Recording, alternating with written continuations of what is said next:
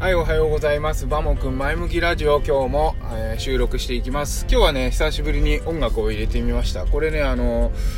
iPad を車に Bluetooth でつなげてですね、えー音楽を流しています。車の中でね。でね、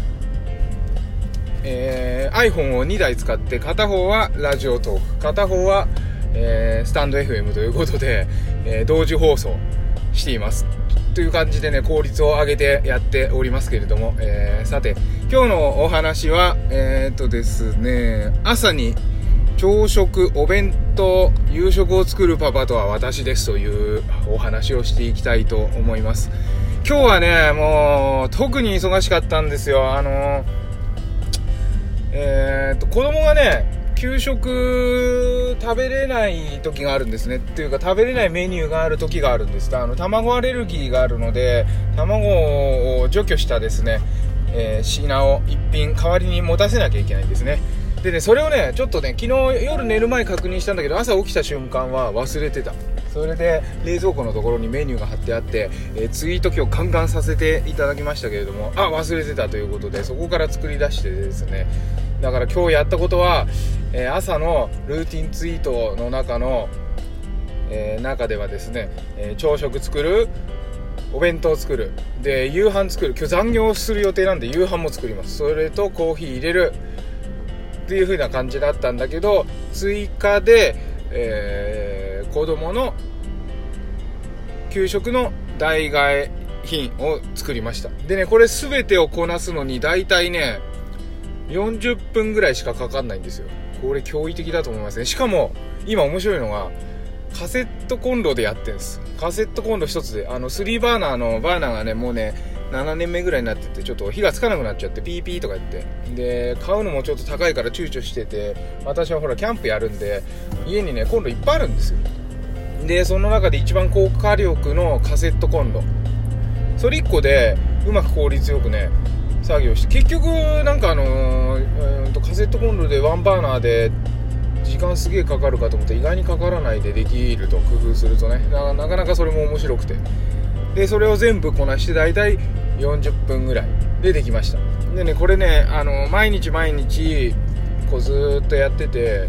最初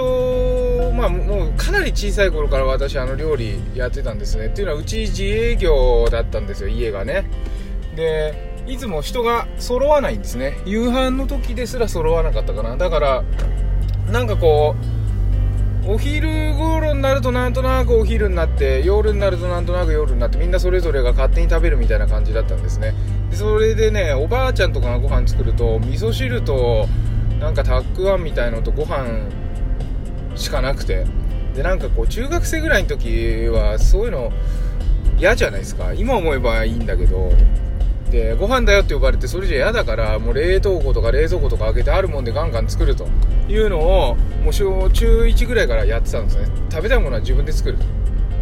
でもうその精神で冷蔵庫をパッと開けてこれとこれとこれでこれ作るみたいなねすっと思いつくんですよね。だからもうそのちっちゃい頃からの積み重ねでえーある意味ねそういうこと考えてる時はすごく楽で。で朝料理をこれだけこなすのも全然辛くないんですね。ただまあちょっと大変だなってやり始める前は思ったりするんだけどやりだすとあのもうどんどんどんどん手が手と足が動くパンパンパンパン動くと。でこれ早くできたりするのも面白いんで今日はよし。あの長い針が何分まででやるぞとかっていう時間を決めてやってそれより早く終わるとよし楽しいなみたいな感じになると。でこういうのをねあの茂木さんウォッチャーの私としてちょっと勉強してるんですけどあの脳がフロー状態になるっていうんですかね。これ脳がフロー状態になるっていうのはあの茂木さんから教わった話なんですけどあの脳が集中してて余計なことを考えない状態らしいんですね。でいろんなことを考えてない状態なんで脳はねすごく心地いい状態になってるんですね。なのでその料理をするっていうことだけに集中してもうあれもこれもっていう言葉でね脳脳で考える暇はないんです。あの次から次へねあのねなんて言ったらいいのかな情景が思い浮かぶっていうのかな。これをやろうあれをやろうっていう風にね言葉は一切出てこなくて情景が思い浮かんでそれであのこなしていけるみたいな。こういう状態をですねぜひ皆さんも作れるようにしたらいいのかなというふうに思います。具体的にどうやってやるかというと一つの例でいくとあのイチローがイチローのエピソードで前もなんかラジオで話したことあるかな。イチローのエピソードで、えー、毎日同じ動きをすると最高のパフォーマンスが出るみたいな形で朝起きてベッドから降りる足もいつも同じとか、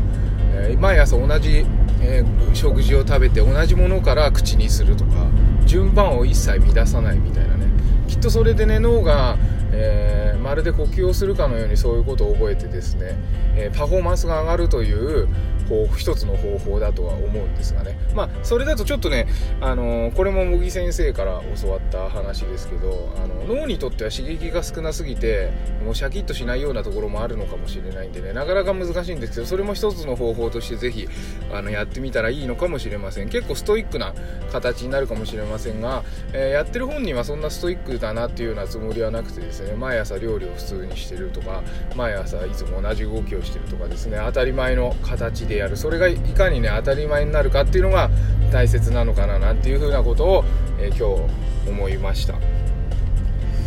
よしじゃあ今日も一日木曜日ですけれどもねちょっと天気がだんだん週末にかけて悪くなってですねあの畑仕事本当に秋の野菜の準備できないからもう来週晴れてる日仕事休んで畑行こうかなっていうぐらいやばい状態なんですけど、まあでもとりあえず今日ね、えー、楽しくこなしてですね、また一日、一日一日過ごしていきましょうということで、うん、それでは、